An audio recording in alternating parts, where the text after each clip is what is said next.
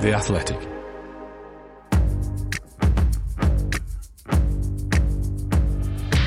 Totally Football Show. All together now. They built Man City.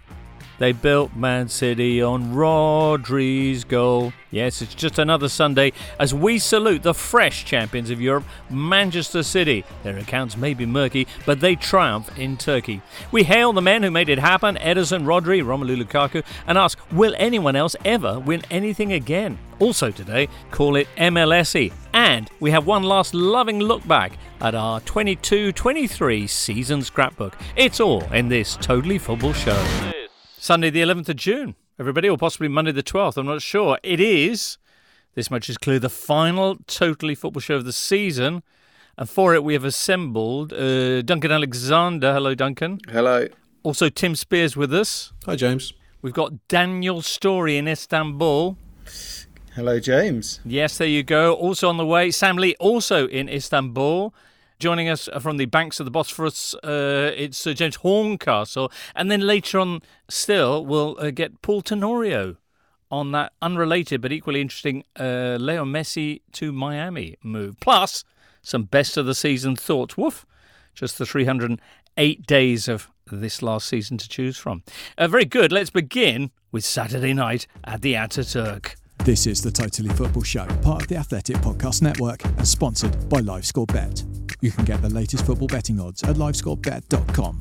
It's over 18s only. Please bet responsibly and begambleaware.org.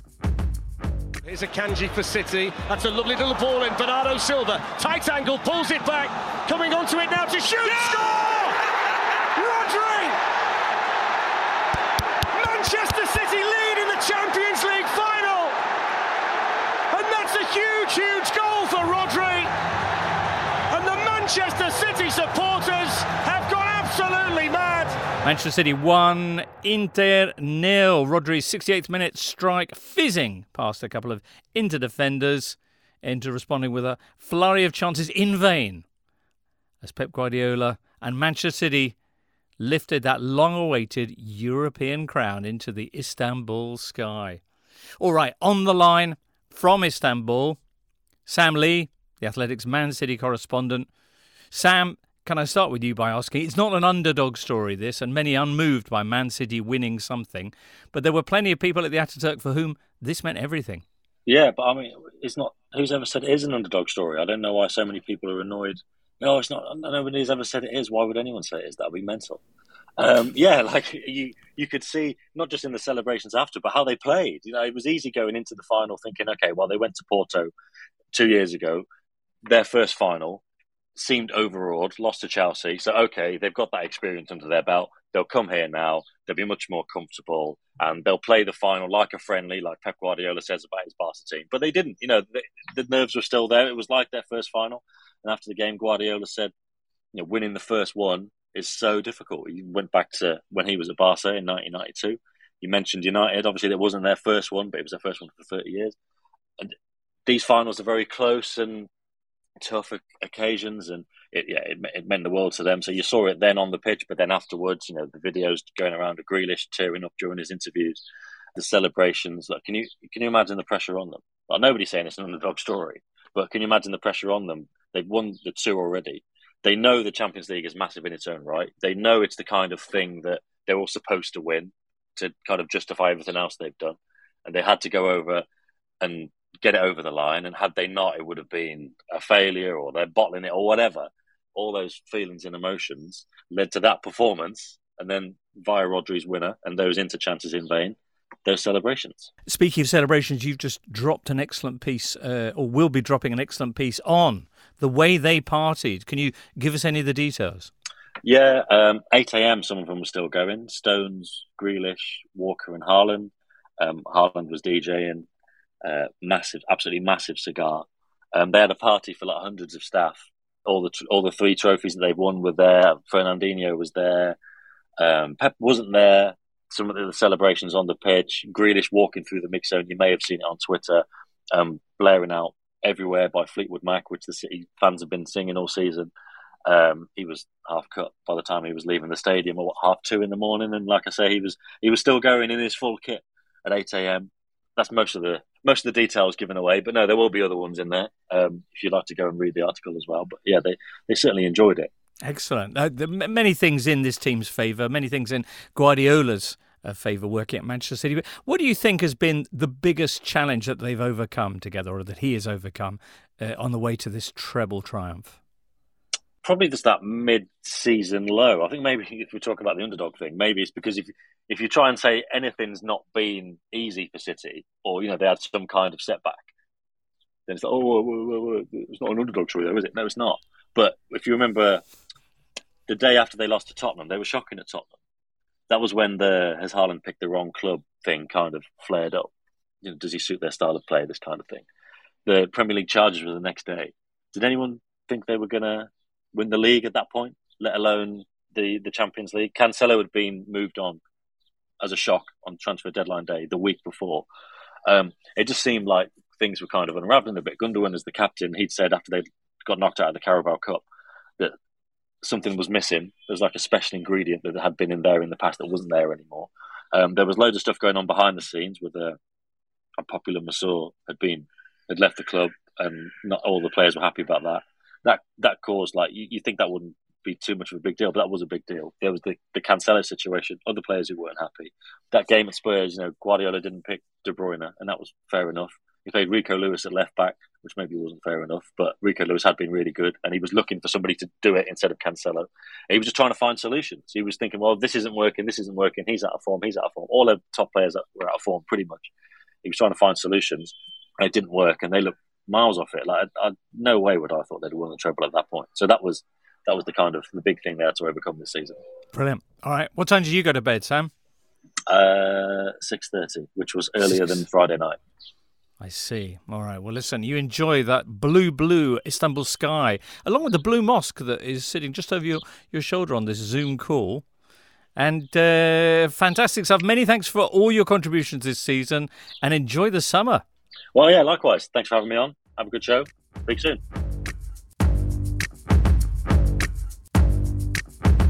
Sam Lee in Istanbul. Daniel Storey also there, straddling two continents and he's just relocating to the hotel reception in search of better Wi-Fi. So let me ask you, Tim Spiers, In the meanwhile, surprising game this in many ways. Not sure where you watched it, but after all the talk of it being a massive city walkover in prospect, it was anything but.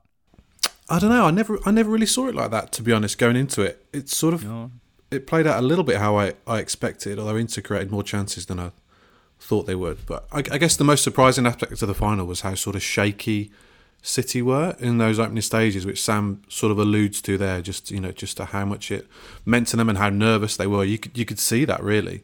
Ederson making mistakes, Rodri making mistakes, um, and Inter sort of forcing the game that they wanted, I guess, uh, making it not a spectacle, certainly in that first half, disrupting play. I thought Inter were all, almost perfect in their approach, actually. But the you know the great thing about about City is that even when certain players are having an off day, like Haaland or Gundogan, or you know they're stifled out of the game. You know, Haaland ends the season with one goal in eight games, by the way. Um, um, but you know, and, and, then De Bruyne goes off, but then other players step up. I mean, John Stones was outstanding. Rodri ends up being the match winner and the hero. Ederson steps up at the end. You know, that's how good they are. You can shut down who you think might be the key players, and then others step up, and you can still leave Julian Alvarez on the bench or Riyad Mahrez on the bench. Um, they're they've felt almost impossible to stop for about three months now.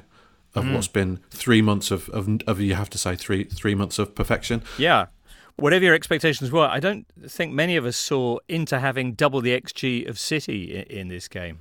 Duncan? No, it was a slight throwback to two years ago, wasn't it, when, when City managed 0.23 xG in the whole final against Chelsea. I mean, obviously they were better this time um, particularly in the second half, as Tim said, and uh, you know, and won the trophy, which is quite key to these matters when you think back. But yeah, it was it was kind of what you'd expect from a Champions League final. I think people. I think domestic cup finals have become so run of the mill these days that people kind of forget just what a massive final is like. And I think the Champions League final, we've seen it in the last four or five years, when it gets round to that day, and particularly now it's at the end of a Saturday, it builds up all day long. And players are human, they get nervous. And, and I think you know, Inter had a really good game plan. and uh, you know the first half they they definitely had City where they wanted them. I think City did adapt very well in the second half. John Stones came into the game a bit more. You know, obviously Pep was talking a lot about the relying on the defenders, and I think you know Sam mentioned about the, the Tottenham away game which they lost, but a couple of games before that was obviously the Tottenham home game in the Premier League, where they came from two 0 down to win, and that was the match where Guardiola sort of lambasted quite a lot of players post game, and he kind of praised ha- ha- ha- Happy Flowers Club. He said, yeah, and he kind of he kind of singled out people like Akanji and Ake for praise that night, for people that actually cared and wanted it, and I think it was it was interesting that obviously both those players started the final, and Akanji was obviously key.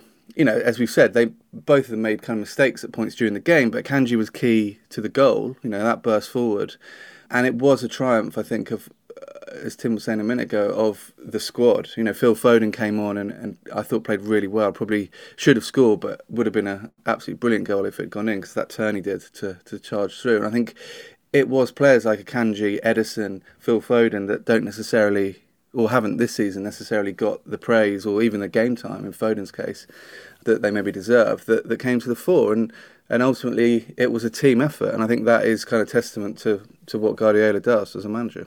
Mm. Daniel Storey rejoins us now. Daniel, just in time to tell us about the goal and how it came about from where you were sitting at the Ataturk. Joe, I think that's the perfect situation for a goal for your team in their first Champions League final win. In that, A, the first half was so bitty that Manchester City were obviously attacking their own fans. B, it was the type of goal where you get at least half a second where you know it's probably going to be a goal before Rodri's even shot because of the way the ball kind of came back to him.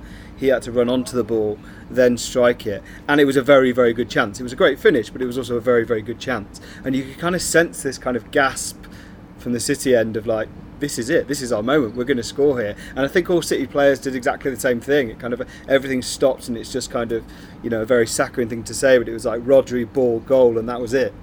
And that's the perfect. That's how you want it. You know, not a surprise, not a kind of rebound pinball in the box, but just a player running onto the ball, a very very excellent player stroking the ball home. And mm. yeah, he then kind of ran over to to the fans and. Yeah, at that point, I know Inter had chances, but the last four finals now have been 1 0, and you kind of did think that's probably that. Yeah, it was a fantastic finish though, because he had two Inter defenders standing literally in the way, but curled it nicely.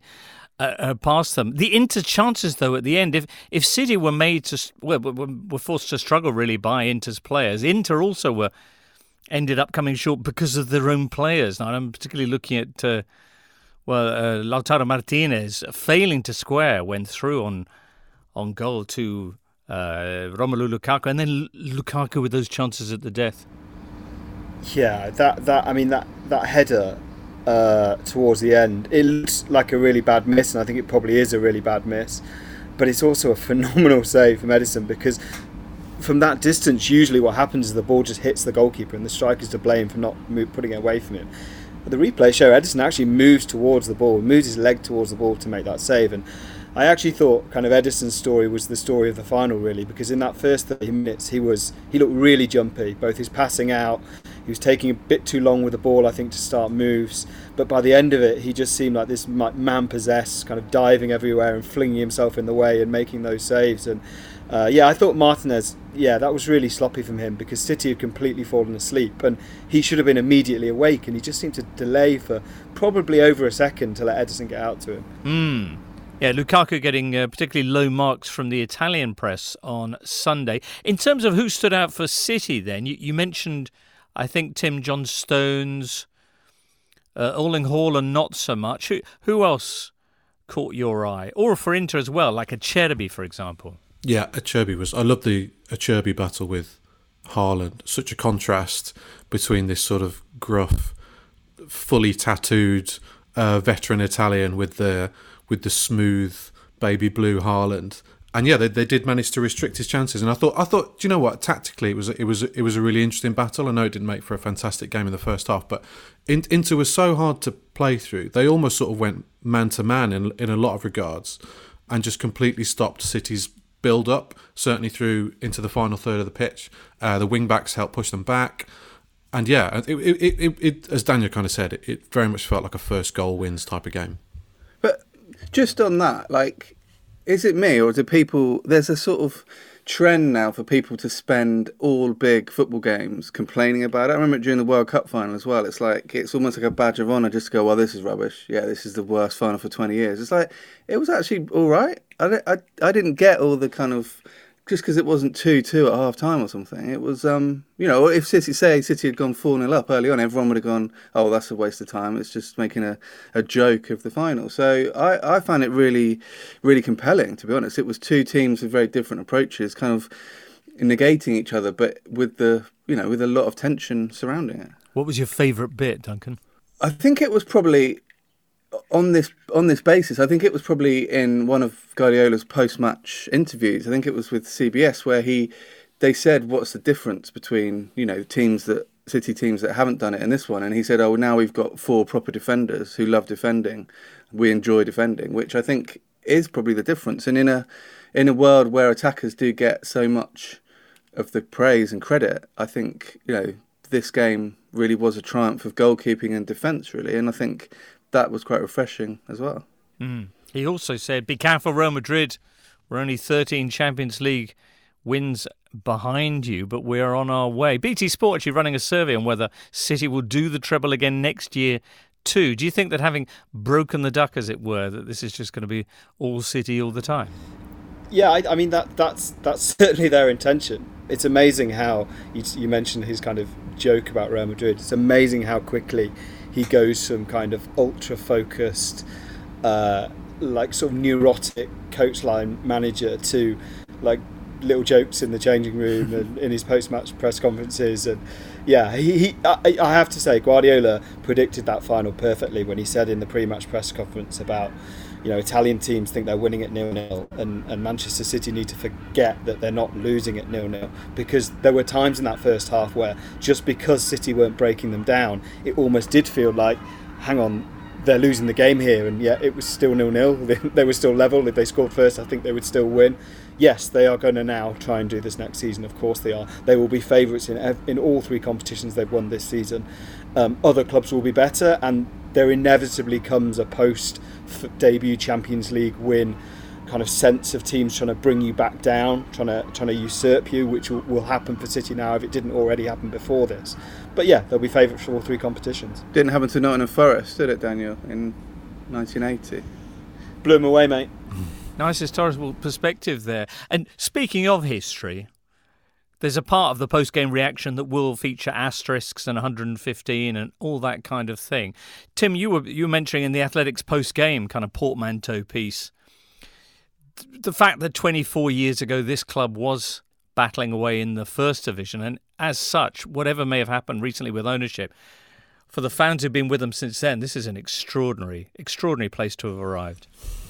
Yeah, an almost incomparable rise, really. 24 years from League One to the best team in the world, probably by a margin, really. You know, you look at the way that they dismantled their rivals for the Premier League in Arsenal in two games this year. You look at the way that they tore Real Madrid apart in the semi-finals, and yeah, they didn't have it all, all their own way in the final, but that was that was never going to be the case. You know, they are. It's not always the best teams who win the Champions League, but they are by a distance the best team, and yeah, it's it's it's a difficult way to frame it. Really, I kind of uh, they, they, were saying on the on the telly last night. It's one of football's greatest stories, which it isn't. Um, I'm not sure many people would agree with that. I personally don't, but it's stunningly impressive the way that they've done it. Um, you can talk about the finances, of course, but the way that you, you don't just throw money at it and, and do what they've done. You have to do it in the right way with the right people, with the right processes, and they, and they've they've done that, and you have to take mm. your hat off. Well, you, you, do, although you get the right people with, with lots of money, I guess. Mike Goodman actually on Twitter sums it up quite nicely, where he says Manchester City have spent their infinite money well, and it's not easy to spend infinite money well, but it's impossible to spend infinite money well if you don't have infinite money. Anyway, that dilemma aside, Duncan. Yeah, I mean, I, I April 1999. I don't like talking about this, but I was at Maine Road to watch Wycombe complete the league double over City in the third tier. Um, and I was happy, obviously. But the City fans, it, it cost them automatic promotion. I think pretty much that day. They obviously went up in the playoffs, but um, you know that Maine Road was sold out. They sold out pretty much every game that season and took three thousand fans to every sort of League One as it is now ground away ground. So, you know, sometimes I think City fans are criticised because maybe you know they don't have as many online fans or whatever, but there is a loyal core of supporters there that have you know stuck with them when times were bad, and now times are very good. There was um, I'm oh, sorry. I was, I was just going to say, just along those lines, there was there was a, a, video which sort of went viral from the game last night of what looked like a proper old school Man City fan with with a Manc accent being told to sit down um, by what looked like a load a load of sort of City tourists behind him, which was sort of uh, that perfect sort of clash between old City and uh, and new, which a lot of fans are still getting used to. Mm. Daniel, were you charmed by City last night? Uh, it's, it is difficult. It's a kind of difficult moral quandary because we cannot escape. You know, my piece, and I immediately filed it and thought, well, this is going to annoy both sets of people, which is what tends to happen with when you cover City now and cover clubs like them. Is that you you don't please their fans because you caveat things, and you don't please the people who are paying for their blood because you've praised them in some way. So you end up pleasing no one, which is uh, you know, a nice place to be in. But you cannot doubt the improvement in players under that coach. And yeah, you're absolutely right, James. The coach doesn't come without the structure, and the structure doesn't come without the money, and the money doesn't come without the power. But that drip down effect can lead to a dilution of that impact, and it hasn't at City. You, know, you look at someone like John Stones last night, who you know, once he'd got his emotion out of the way in his post-match press conference, started talking about, oh, he, Pep wanted me to be a free-flowing number eight tonight, and he wanted me to play passes through the lines, and he completes six dribbles, and you know he do, he, he kind of almost steps in for Kevin De Bruyne when Kevin De Bruyne is, uh, you know, surprisingly goes off injured, and that stuff happens because of elite coaching and because of a manager who makes players feel incredibly comfortable in their own abilities. And John Stones is a central defender. He is still a central defender, but he is being converted very, very quickly, very expertly into something completely different. And when you do that with elite footballers, you create a magnificent team, and that's what they are. You know, I, I, am able, thankfully, to separate the experience of watching them as a team to the caveats I have at the back of my mind. And yeah, we have to express those, but I hope that we can all kind of separate the two because if you can't, then there's sort of no point watching it anymore. Just on John Stones, that as Daniel said, six completed dribbles. That's the most in a Champions League final since Lionel Messi with uh, back in 2015, which is amusing. But could could Leo Messi be a central could, defender? That's could he do question, it for Barnsley? Yeah, we we probably will never know actually, but um, but it is. I think that also links nicely to the fact that you know Guardiola la- last won the Champions League before last night back in 2011, and, and Messi last did in 2015, and it mm. did feel for a long time like they needed each other to to do it. But it turns out all you needed deep down was John Stones. Um, just another further indicator of, of, the rapid rise. This was Sheikh Mansour's first game since uh, 2010. Uh, he's actually got a 100% record watching City. they beat they beat um, they beat Liverpool 3 0 that day um, with the likes of well, Gareth Barry was on the score sheet. Uh, Joe came off the bench, and yeah, at the time, uh, City hadn't won a, a, a, trophy in this in this new era, so they had nine major trophies uh, to their name in their history at his last game, and now they're on uh, 26, which just cheapers. Any reason, Tim, why he doesn't go to games? Hasn't got the loyalty points. I've no idea. It's it's a, it's a, it's a it's a strange one. Maybe he's just not that interested. Well, he did. Maybe it's just that he went in August 2010, saw David N'Gog playing at front for Liverpool, and thought, yeah, maybe the Premier League's not quite for me. Do you think someone said to him last night, "Look, we don't win every week," and then someone else went, oh, "Actually, we pretty much do." So, pretty much do. Yeah, there you go. Any other thoughts before we dial up James Horncastle on his way back from Istanbul? Tim. Uh, just to say, it was it was a big night for a couple of people who you may not may not instantly spring to mind. Uh, one being Nathan Jones, of course, who, who yep. stopped immortality this season. Uh, he'll have been uh, he'll have been celebrating that, I'm sure. Uh, and also for Scott Carson, who won his second Champions League title. And as Rich Jolly pointed out on Twitter, he goes level with Paolo Maldini and Alessandro Costacurta for the longest gap between first and next Champions League wins, which is 18 years. He looks it looks like 18 years as well. There's a magnificent tweet last night from Chris Lepkowski, uh, who's a West Brom you know focused journalist who pointed out that the West Brom side of 2008-9 had both Jonathan Greening and Scott Carson in now, who have been in treble-winning Manchester sides 24 oh, yeah. years apart. That is a great shot. And actually, talking of Twitter, Guardiola referenced it quite a lot post game, and I do think he's the, probably the first out and out definite Twitter user to win the Champions League, which is a nice little landmark and makes you wonder who's going to be like the first TikTok uh, user to, to win the Champions League. It's going to come. Um, can I just ask, Daniel, are you by the docks or something? The sound of seagulls and, and possibly heavy shipping is, making me feel very wistful. yeah, I'm, i keep forgetting to mute myself on Zoom, but yeah, there's, it's a very much a sort of seagull versus cat community in running the show in Istanbul at the moment. Right. Okay. Well, while, we'll, uh, while we wait for further updates on that, let's, as mentioned, uh, get the word, the kind of interview as it were, uh, from James Horncastle, who was there on the sidelines for BT Sport and The Athletic, and uh, has a bit more of a Nerazzurri perspective on how things turned out. This is the Totally Football Show, sponsored by LiveScore Bet. With Bet Builder from LiveScore Bet, you can combine markets from thousands of options to create your own bet on the biggest football fixtures in the Premier League, the Champions League, the EFL, and around the world. So if you think you can successfully pick the first goal scorer, the final score, the total number of corners, and whether there'll be a red card, then use Bet Builder from LiveScore Bet to make up to six selections and get a single bet with the combined odds. Or if you can't make up your mind, you can choose from the pre-built quick bet options. Bet Builder from LiveScore Bet. Building a bet just got easier. Find out more at livescorebet.com or by downloading the LiveScore Bet app on Android and iPhone. It's over 18s only. Full account terms apply. And of course, please bet responsibly and be gambleaware.org.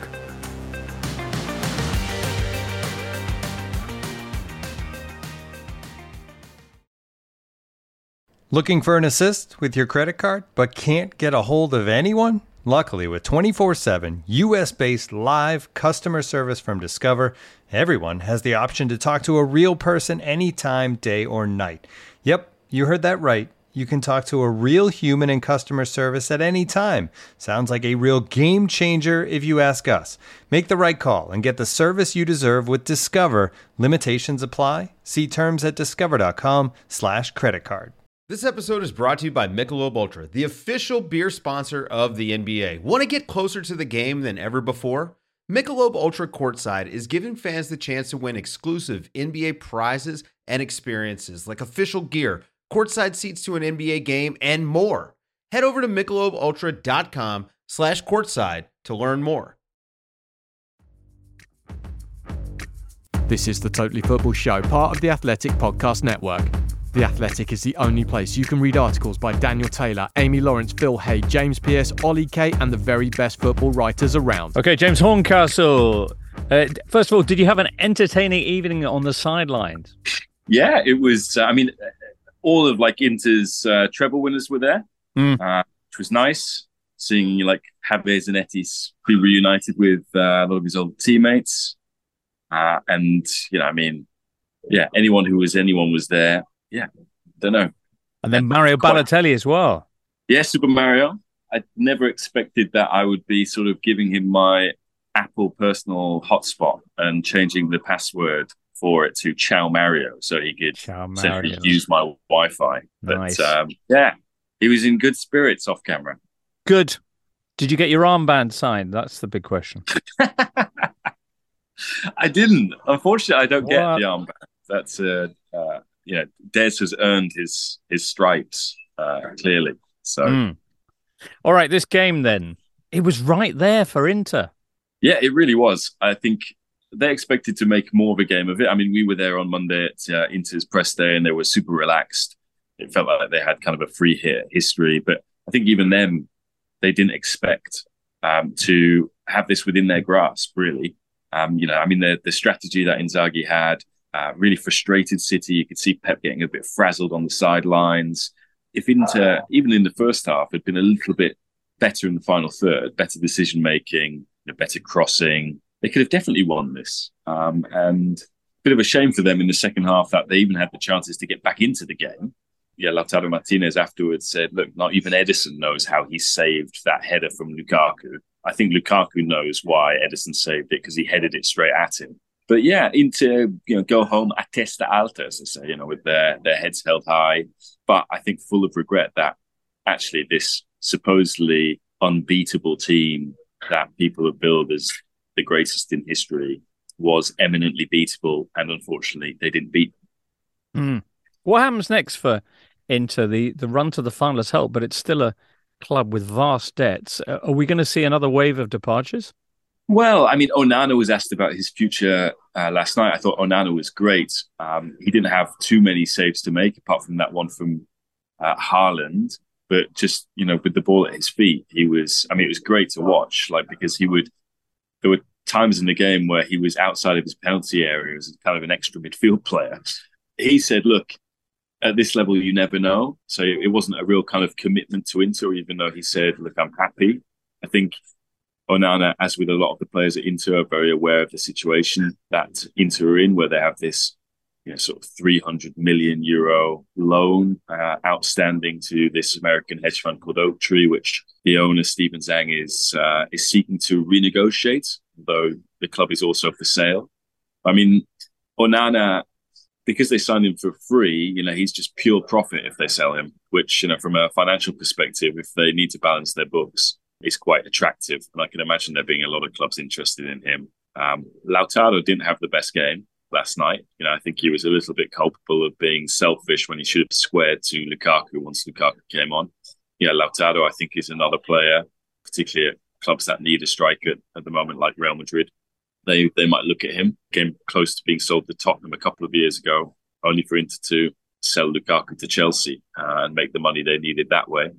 So it will be interesting to see how much of this team sticks together, really, because you know, as Inzaghi said last night, uh, actually said it on the eve of the game. I wouldn't swap my players, my team, for any team in the world.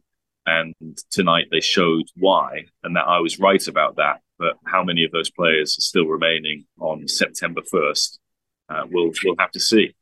Mm. And what about Inzaghi himself, a man who was on the verge, according to the papers, of leaving Inter at various points of this season, but who who, who now has underlined that unexpectedly he's what one of the the top Italian managers. Yeah, I would think so. I mean, Pep was saying how very very good they are. I mean, Pep seems to do this about every kind of opponent that uh, that City have, but I think everyone watching the game could see how many problems Inter caused um, City, particularly in their build up. I mean, I was sat next to Owen Hargreaves in the stand behind Roberto Baggio, Gaizka Mendieta, and Youri Djorkaeff, which was which was quite fun. And Inzaghi was quite happy to leave Acerbi one v one with Erling Haaland, which you know, given Acerbi is in his mid thirties, was pretty bold. You know, he had Bastoni stepping out onto John Stones, he had Darmian stepping out onto Kevin De Bruyne, and you know, tactically, I thought into a pretty much spot on. And for Inzaghi to do that against Pep, who again after winning the treble is considered arguably the greatest coach of all time, you know that is that is something that does enhance Inzaghi's reputation, and you know for all the many occasions Inter were on the brink of uh, dismissing Inzaghi this season, he's just unsackable uh, on the basis of of what he's he's achieved this season. I suppose the only cloud over it is a little bit like what happened last year in that on the final day of the season comes a big disappointment. Yeah, last year it was losing the title on the final day to Milan, and that eclipsed winning the cup and the Super Cup and the progress they made in Europe. This time around, it's losing a Champions League final. I still think Inter are very, very proud of how they performed and got to where they they did. But ultimately, the season ends on a disappointing note. Not that I think that will affect Inzaghi standing within the club there was there was probably a time, James, a few few months ago, where you would think, well, what what would Inzaghi do next after hypothetically being sacked by by Inter? Who would be interested in him? I think after this Champions League run and after the performance last night, probably he probably will have a, a lot of consideration among not just fellow big clubs in Italy, let's say Juventus or something, but I think some of the big clubs around Europe would look at him and think, actually, you know, he deserves to be on our shortlist if and when we come to uh, make a coaching change. Remarkable.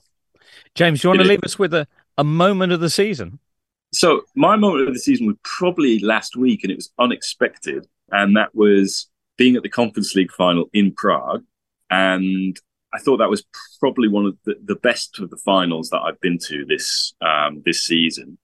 And sort of going down pitch side 10 minutes before the end and being in the tunnel near the corner flag where the West Ham fans were and then seeing sort of Jarrod Bowen just all of a sudden appear out of nowhere and score in the goal uh, right next to where we were, and all the West Ham players then just knee slide past us. It was just it was a really nice atmosphere to be part of. Um, yeah, sort of being under an umbrella whilst beer was showering down um, uh, around us, and then seeing just being really up close to see friends and family of the players being passed down from the stands and getting onto the pitch. I've got no connection with West Ham whatsoever, but I thought it was um, it was just a really nice. It's what football's all about, James. You know, mm. who wouldn't want that? So yeah, kind of enjoyed that. Prague was good, great restaurant. If you're ever there, go to Field. Brilliant. That was probably my moment of the season. What did you eat, James?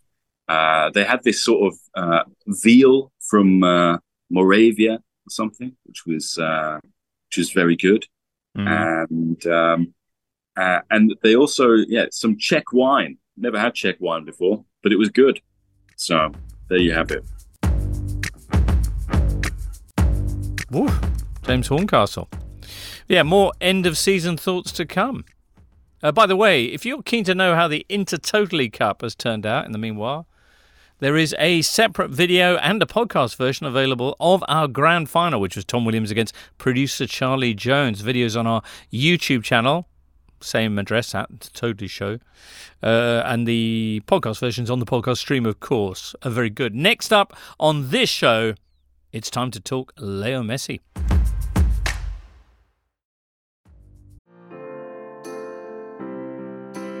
This episode is supported by Season 3 of FX's Welcome to Wrexham. Celebrity owners Rob McElhenney and Ryan Reynolds' small town Welsh football club has finally been promoted into League Two after 15 seasons in the National League. Dedicated staff and supporters celebrate the city's return to glory while bracing for the newfound challenges that come with being in a higher division. Will Wrexham AFC stand up to the challenges and rise again into League One? FX is Welcome to Wrexham. Catch all new episodes Thursdays on FX. Stream on Hulu.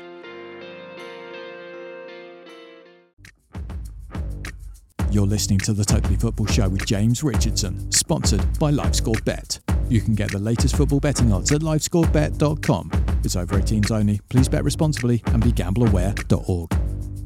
Listener, what was set to be potentially one of the biggest transfer sagas of the summer got wrapped up early uh, just last week when Inter Miami and Leo Messi announced the Argentine's transfer to Florida. How did one of the worst teams in MLS history, sign one of the greatest players of all time. Let's hear from the Athletic's Paul Tenorio on Wednesday's news. Paul, was Wednesday the biggest day in the history of MLS? I think it has the potential to be for sure. I mean, anytime you have a player of a legendary status join a team or a league, it can be a transformative moment. We saw that last in this league in 2007 when David Beckham joined. And he really did change the league, and he changed it at a time when MLS needed saving in a way. They had barely kind of kept themselves alive and moving forward as a league, and suddenly they had this global figure who was willing to be more than just a celebrity player, right? He became an ambassador for the league and helped to push the league forward. And even the rule that they created to bring David Beckham in became this thing that transformed MLS. And now you have Leo Messi, who's going to be potentially transformative in other ways. One, he's the, in my opinion, the greatest player who's ever played the game. And so, you know, to bring him to Major League Soccer at this point, just months after winning a World Cup, has the op- the potential to put a lot of more eyeballs on the league, to bring people into the stadiums, and now with this Apple deal to bring global eyeballs to MLS because anyone around the world can subscribe to watch MLS on Apple TV. My hope is also that with Messi coming, that there is a sort of similar impact on how the league operates, the rules, the way that they go about building teams to say, okay, well, we're going to, as we've already seen in the days after Messi was announced, really even the minutes and hours after Messi announced he was coming, you know, Busquets and Di Maria and Jordi Alba and all these names, Luis Suarez, they're all going to come to Miami to play with him. Well, they can't really under Major League Soccer rules. Maybe like Beckham, Messi will will bring not just this this two and a half years of eyeballs on the league, but change for the better that helps the league grow to become more competitive on the, the global market. Hmm. How how unusual is the deal that has been put together to bring Messi to Miami. Yeah, I mean, I think it's very unusual. Not not since Beckham really have we seen something like this in in Major League Soccer for sure. Everyone has sort of marketing deals and image deals, of, course.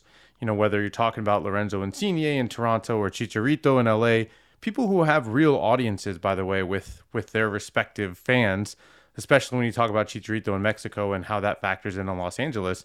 But here you have a company like Apple who's willing to become a partner with Leo Messi. I mean, that is, uh, you know, that is Michael Jordan and Nike. That's what that feels like to say, hey, we know that we've invested $2.5 billion over the next 10 years in Major League Soccer, hoping that we can pull more viewers in globally to watch this league. And suddenly we have a chance to bring you to the league, to bring Messi to the league. And in order to do that, we are willing to give you a slice of that pie and to make you a partner with us over this next 10 years in this deal.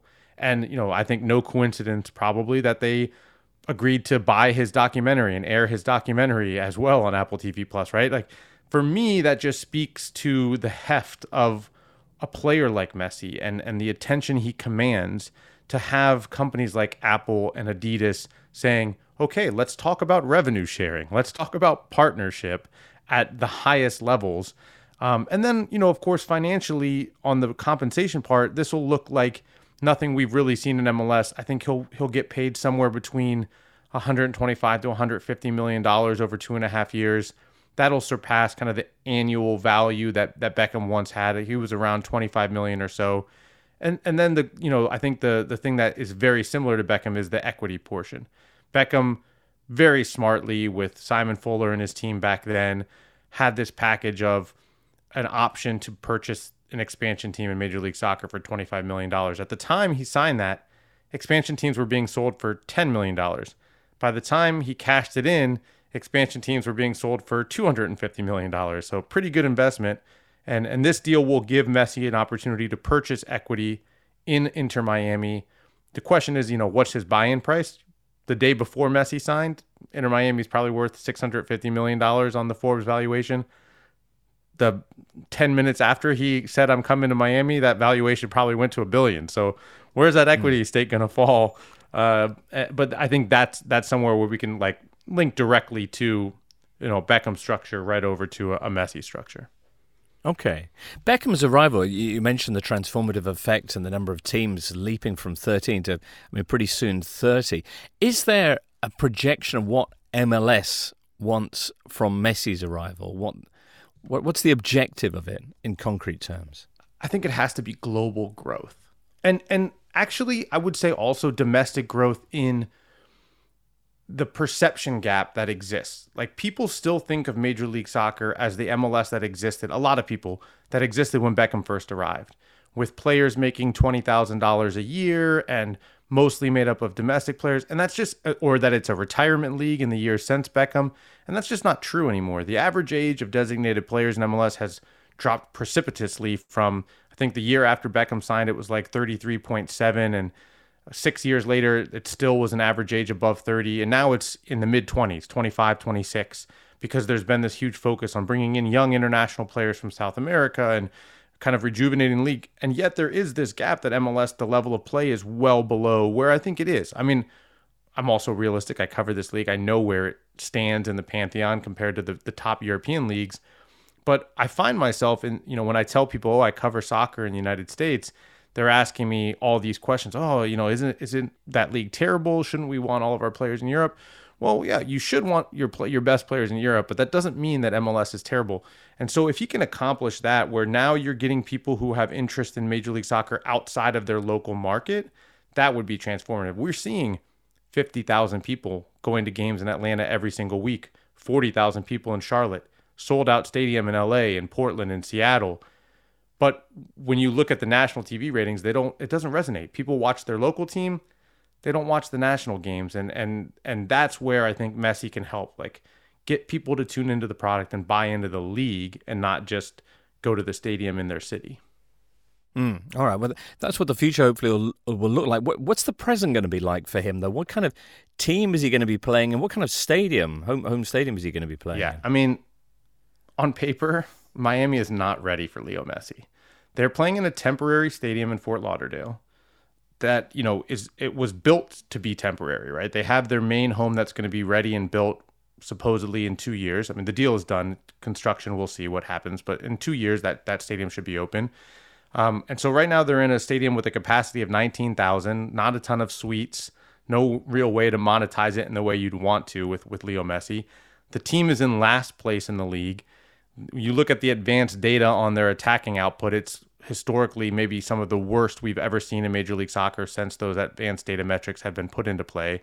So he's walking into a bad roster on a kind of a bad market. They were ranked last in attendance last year in Major League Soccer. It's not ideal. And like I said, these rules still exist in MLS that make it very difficult to quickly build up that roster around Messi. Magnificent. All right, Paul, thank you so much for that. Catch up with you yeah, soon. awesome. Thanks so much, guys. Paul Tenorio, Messi's debut for Inter Miami is likely to be in the Champions League match against the Mexican side Cruz Azul, or Cruz Azul. Uh, that's on July the 21st. There's a bit of negotiating on, on this because Messi wants a long holiday. Uh, anyway, there you go. Prices on Miami matches on the secondary market, as they say in the United States, have already begun to rocket skywards. Daniel, are you going to be tuning in? I, I have to say, I did like Paul's. I'm sure Paul's completely right that um, there is an argument to kind of change the rules to make them less restrictive, but it does feel like if that is predominantly to benefit the team that's just signed Leo Messi into MLS, then it's quite a hard argument to, to pass. I think they might be okay for the time being. It, it is the worst team in the division, though, so it's going to be quite an interesting know, people often ask Guardiola to go and take over, I don't know, Swansea or Wrexham or something like that, just to see. Dagenham, how, it was. How, Harry Redknapp was. That's not, Harry, Redknapp Dagenham. was very keen on him managing Dagenham. There you go. So Messi in the league's worst team is actually a little bit that kind of experiment. Yeah, I mean, yeah. Uh, I think he'll be okay. I think he'll, he'll, do just fine. All right. Messi to do just fine. Tim. I was going to say, I, I know this has been pointed out extensively, but it is it is a tragedy that Phil Neville won't be asking him to to track back mm. next season. That's a real shame. Um, also, he's not the first uh, left-footed forward called Leo at the club. They also have uh, Leo Campana, who a gangly Ecuadorian striker who uh, left Wolves without making an appearance mm. earlier this year. Just to put in sort of context to how bad uh, Inter Miami are. Oh, Duncan, did you have anything to add on the Messi story? Um, he's never, he's still never scored in the first two minutes of a game, so maybe MLS will get to see some sort of history made. Perhaps so. Perhaps so. All right. In other transfer news, let's see. It looks like uh, Aston Villa are signing Youri Tielemans on a Bosman on the 1st of July when his Leicester contract runs out. That's good news for Villa. Question mark. it, it is good news for Villa. I, I, I have to say, it's a no-brainer signing Tielemans on a free deal, and, and by all accounts, you really want to stay in the Midlands, and therefore you are slightly limited uh, now for, for choice. Villa's midfield towards the end of last season was by far the best element of their team, with that kind of energy of, of John McGinn uh, and Ramsey, Kamara kind of adding the steel. I'm not quite sure initially where Tielemans is sort of slightly lower key, uh, sort of dynamism, I suppose you'd say, of the last two years at Leicester. I don't really know exactly where that fits him, but you know, in cliche terms, it is a lovely problem to have for, for Unai Emery because Tielemans is a class act, but it, he does need to kick on from those last 18 months at Leicester. They really, really were not good. Fair enough. In other transfer related talk, it looks like uh, William Saliba has agreed a new deal with Arsenal, which would be a relief to Gunners fans because there were plenty of big sides around Europe interested in acquiring his services. And uh, Leeds chairman Andrea Radrizzani has apparently agreed a deal with the 49ers to sell his stake in the Yorkshire club for a reported 170 million pounds. So a brand new era at Elland Road as well, as long as Radrizzani doesn't take that with him. Again, uh, positive news for Leeds. Yeah, at just the right time as well, James. I mean, you know that there's so much that's gone wrong there in the last few months, and they definitely need a new change of direction. And you look at how they descended from Bielsa to Allardyce in, in the little space of a year, and it's clear that they need some uh, new smart football thinkers at the top of that club. So hopefully they come in with with such a plan. You made that sound like one of those things on the front of a magazine you see in like Sainsbury's, you know, from Bielsa to Allardyce in a year. My shocking story, mm. which I guess it kind of was. Indeed.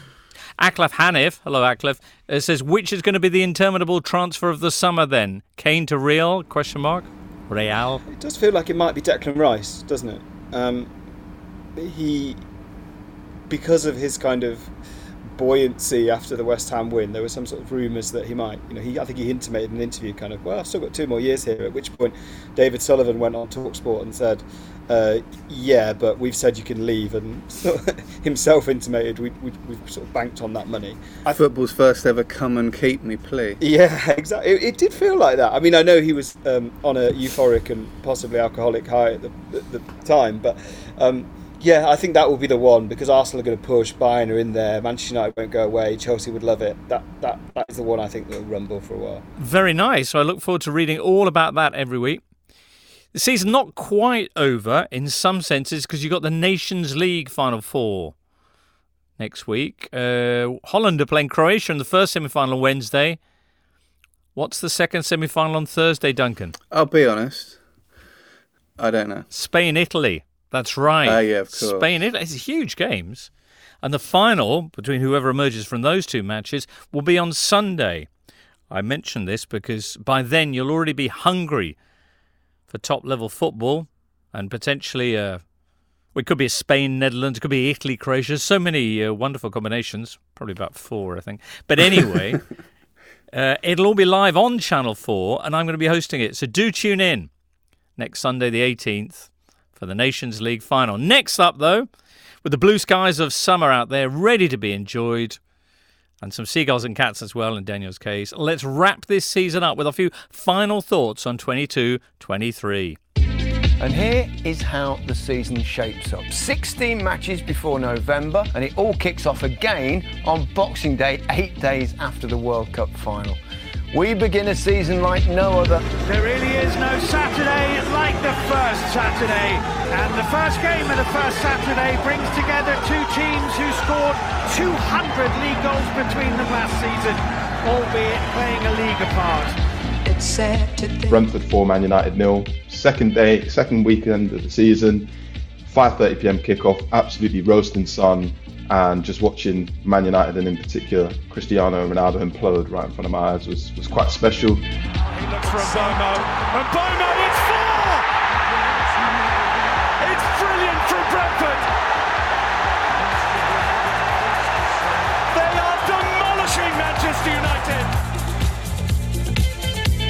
wants to be the first to say goodbye. I'm going to tell you something. I have three idols in my life Michael Jordan, Tiger Woods, and Julia Roberts. Even if even I win the Champions League, will not be compared for the fact that Julia Roberts come to Manchester, they don't come to see us. You know, I feel sorry for the fans. I feel sorry for the for the players. To be honest with you, because at this moment we we're just a little bit under-equipped to at this level from where we've come from for what we have, and it's yeah been proved a bit difficult. If you'll forgive the rampant solipsism, it's yeah the pre-match Mull of Kintyre before Forest's first game back in the Premier League. The Premier League felt like someone else's dream for Forest for 20 years, and for me, they were 13 when I was last in it.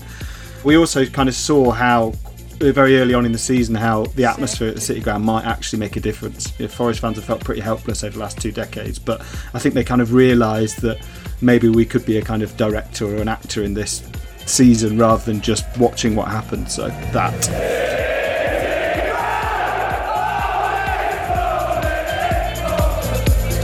I might go like Daniel with something that happened at, largely at the City Ground or completely at the City Ground in this case, which was Richarlison's showboating at the start of the season, which was brilliant because A, it was funny, B, the reaction of the Forest players was hilarious, C, the reaction of everyone watching was even funnier. Like, it was split into mad camps of this is a disgrace to the same people who would say, "Oh, I love videos of Gascoigne doing this sort of thing in the early '90s," were now saying it was a disgrace that Richarlison was doing it, and it didn't really have much effect on anything. You know, Richarlison didn't have a very good season, and Forest did. So maybe those proper football men were right, and that the cosmos did realign itself in Forest's favour.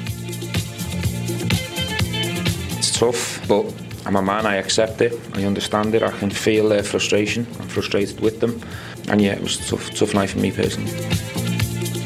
Uh, they don't want to play under pressure. They don't want to play under stress. Tottenham story is this: 20 years that there is the owner and never won something. The challenge, as I said at the start of this conversation, was too too big to, to turn down. It felt right for me.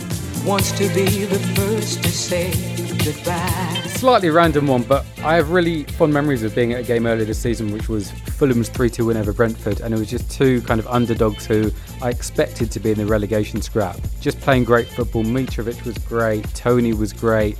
Both sides just playing with confidence and trying to take the game to the opposition and it was a really nice sunny day. People probably won't remember this game at all, but kind of thumbs up for me that a few a few kind of underdogs punched above their weight this season, which was quite good fun. Looks for Mitrovic! Oh, he's done it! Today I feel uh, Qatari. Today I feel Arab. Today I feel African. Today I feel uh, gay. Today I feel disabled. Today I feel uh, a migrant worker. Obviously, went to Qatar at the World Cup and Morocco, Spain, and it wasn't the quality of the game was rubbish, but Morocco fans were and Argentina fans were the only fans at that tournament that really generated any type of atmosphere. And just following the, them around in the streets afterwards when they were going absolutely mad in, in the souk was, was a pretty cool moment. Um, just seeing how much it meant. Montiel.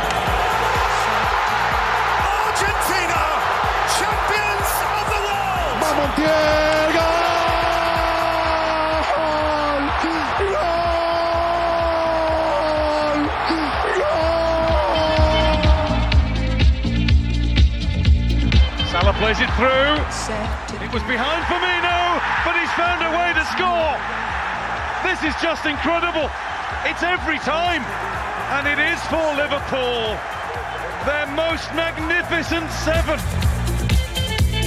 Wants to be In goes the corner, cleared only as far as Nelson has to get his shot right. Oh, that is unbelievable!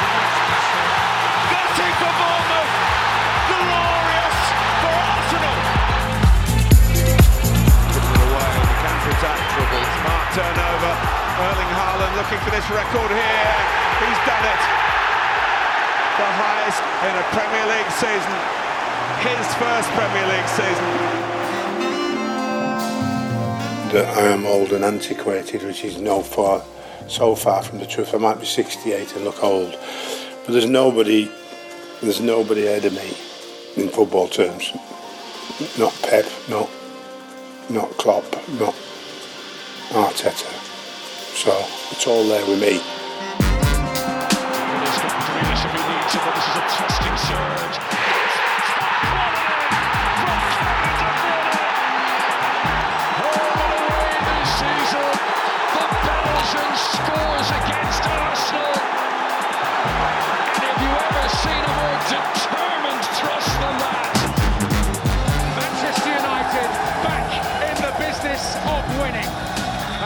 Six-year wait, silverware returns to Old Trafford. Forwards it goes. The Champions League Nights are returning to St James's Park. But it's the last kick of the contest, and it's all over this season for Southampton. Leeds United relegated from the Premier League. And their fate is confirmed. From champions to championship in seven years, Leicester are relegated. Coronation year. Manchester City, the kings of English football again. It belongs today to Manchester City. FA Cup winners 2023. Paquetá's played it through, and Bowen's in. It's up for grabs now.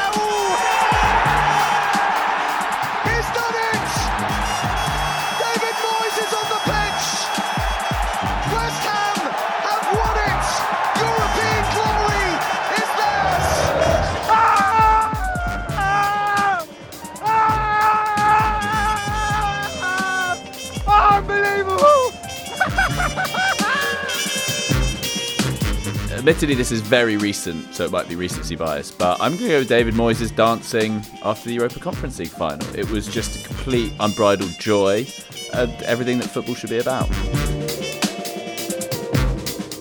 It's not easy to choose uh, the best bit of the season because I was there for Reiss Nelson's winner against Bournemouth, which was just unbelievable. But I'm going to go with, with Sheffield Wednesday's amazing comeback against Peterborough United in, in the playoffs. I was there at Hillsborough and I will never ever forget it. Lifted in by Johnson, headed across the base and goal and in! It's Liam Palmer! Sheffield Wednesday have completed the comeback of all playoff comebacks! Montiel, once again, he's off the hook. He's got another chance here to win it all for Sevilla. And this time he does. They've done it again. Magnificent seven for Sevilla. It was Robin Gersons. It's a brilliant save again. Yes! And they've done it. They've done it. Manchester City have done it. Once, twice, three times the champion. Champions of Europe finally. History made in Istanbul. The treble complete. All right, excellent. There you go. Producer Jesse there with the montage. A season that kicked off on August the 6th and wrapped itself up on June the 10th. 308 days later, never, I think it's fair to say, has there been a season like it with managers tumbling almost as fast as the Premier League goal scoring records and a World Cup stuck in the middle of everything. Uh, before the memories fade, thanks for uh, contributing one or two little bits to paste in a notional scrapbook. Tim will come to yours very shortly. We had Daniel and Duncan's in there, but one or two from listeners. Here's Will232, who mentions, oh, quite a few things. The match of the day blackout. Yeah? The Conte Tuchel handshake, favourite of mine. The fact that Scott Parker used to be a manager. Wolves scoring with a striker. It's probably yours, Tim, isn't it? Salah sending Martinez the wrong way. And he says Newcastle assistant being centre of attention. What's that about? Jason Tyndall. It's a kind of rise of reality TV star Jason Tyndall, yeah. Ah, right, okay. Hmm. Excellent. Uh, Kula Shaker.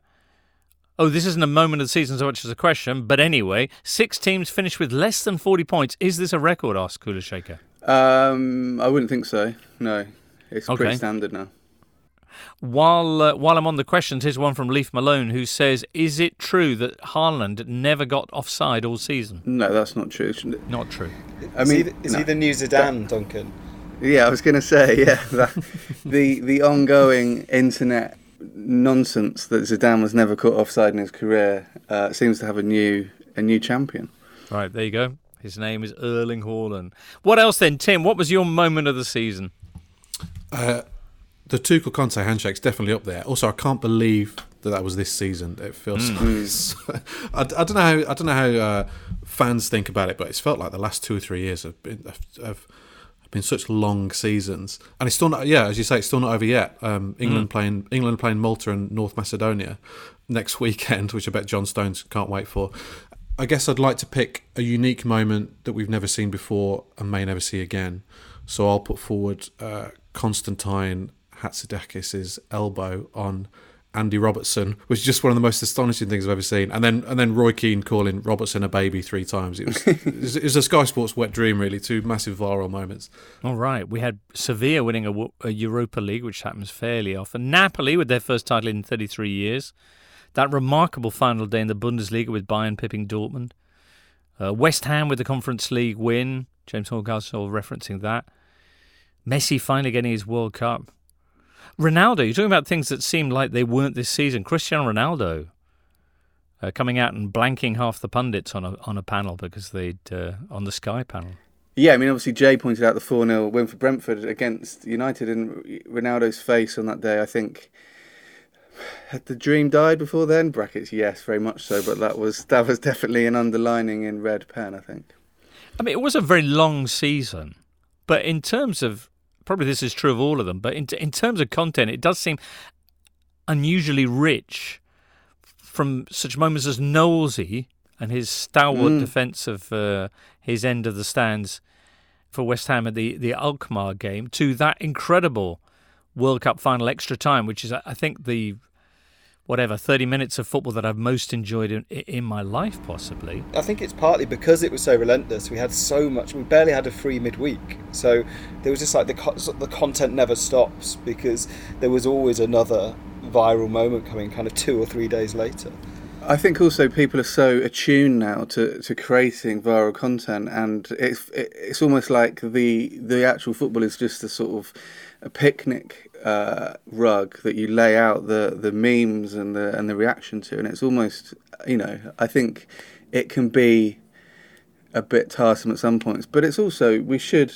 I think we're all lucky to, to work in football, and I think it, we should take a moment to sort of remember that it is fun and it is enjoyable and it is something that kind of does you, you know unite most people on the planet and it is uh, it obviously has many issues and, and problems but it is also the greatest entertainment the humanity has probably ever created. So we should occasionally nod to that. This felt like the Queen's speech. That was um, that that was worthy of uh, Darren Fletcher's "The Greatest yeah. Story in Club Football." It finally has an ending. That football uh, now officially the uh, apex of uh, human human uh, achievement. I have to say, the short form content, in you know, long form season, short form content. I, I actually welcome that because there is so much bloody football all the time that it's only via the various memes and, and, and, and gifs or gifs as you prefer uh, that that I keep across most of it. My favourite moment yeah. of the season, James, was uh, was when Duncan Alexander read read out Jake Humphrey's draft leaving speech for uh, BT Sport. all right, all right. All right. Anyway, I'll, I'll end it on a more prosaic note by uh, whoever asked about um, six teams on less than 40 points. Last happened in 2014-15. The season before there were seven teams. So, wow. you know. A long way from being first. There we go. But normal service is resumed. Mm. Excellent. Excellent. Well, there you go. Anything else you want to salute this season with Tim Spiers? I mean, I was going to, I was going to start talking about the playoffs, but I don't think I can follow Duncan to be honest. Just, just You're right. Good lord, that was only what two weeks ago. They were one of the most yeah, extraordinary games of all time. Well, they all, they all were. I mean, Daniel was lucky enough to beat all of them, I think. But yeah, they were. They all went down to the last kick. I mean, you go down to Wrexham as well, and, and their, their incredible story, and the the, the, the ding dong with Notts County, Sheffield Wednesday, which Adrian mentioned, um, their comeback. Yeah, the whole place were, were crazy good this year. Mm, fantastic. All right. Has anyone got a track on how many days until the next season gets back underway? Some of us have got to travel to Valletta first and then to Australia for the Women's World Cup, so the content literally stops. Magnificent. I think it's 16 days until the Champions League starts again, so that's something to. The, the, the fixtures, the fixtures for the new Premier League season are released this Wednesday, I think. Really? Thursday, I think. Yeah. Thursday, sorry, yeah greeted with a flurry of enthusiasm until we actually read them and then think, why are we reading? It's the it's the most ridiculous day. day. of the day of the year because it, the, the, day before everyone's like, I can't wait for this. This is going to be mm. incredible, and then it comes out and it's like, oh yeah, we, we've got Spurs in March, and it's just yeah, that's how it works. Yeah. Yeah, well, there you go all the same, I look forward to that and uh, to, to, to, to, teaming up with you guys again when it all gets back going again. Have a terrific time in Valletta and, and Australia and, and, and everywhere beyond that. Daniel's story. Tim, what's your big plan for the summer? I'm off to Valletta as well, so oh, I'll yeah. see you there, Daniel. Come on, nice. that's the season finale we need. and Duncan? I'm not going. I'm not going to Valletta, but I mean, we should also mention the Serie A relegation playoff, right? Tonight? Yeah. Well, they, we don't know what's happening in it yet. No. Well, no. No. We, nor do we can't tell the future. yeah. That's no how... Kevin Lasagna though, which is a mm. which is a huge blow. It is, isn't it? Mm. Uh, end of season lasagna off the menu. Yeah. yeah. uh, very good. Thank you, Duncan, for that. Uh, tune in next year to find out who went down and indeed who came up because they're still Bari Cagliari in the second leg of their promotion playoff in Italy. Uh, but yes, very good. Uh, many, many thanks then to everyone Duncan, Tim, and as mentioned, Daniel, and uh, producer Jesse. Also, earlier, Paul and Sam and Big Horn Dog, and you listener above all for your staunch service throughout this long, long, long season. It's been fabulous. I hope you enjoy your rest over the summer. Totally will be back soon enough. In the meantime, from all of us here, it's goodbye. You've been listening to the Totally Football Show, part of the Athletic Podcast Network. Discover bonus video content by searching for the Totally Football Show on YouTube and see the very latest subscription offers at theathletic.com slash totally. The Totally Football Show is an athletic media company production and sponsored by LiveScore Bet.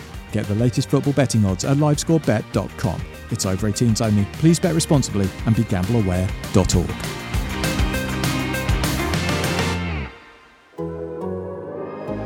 The Athletic.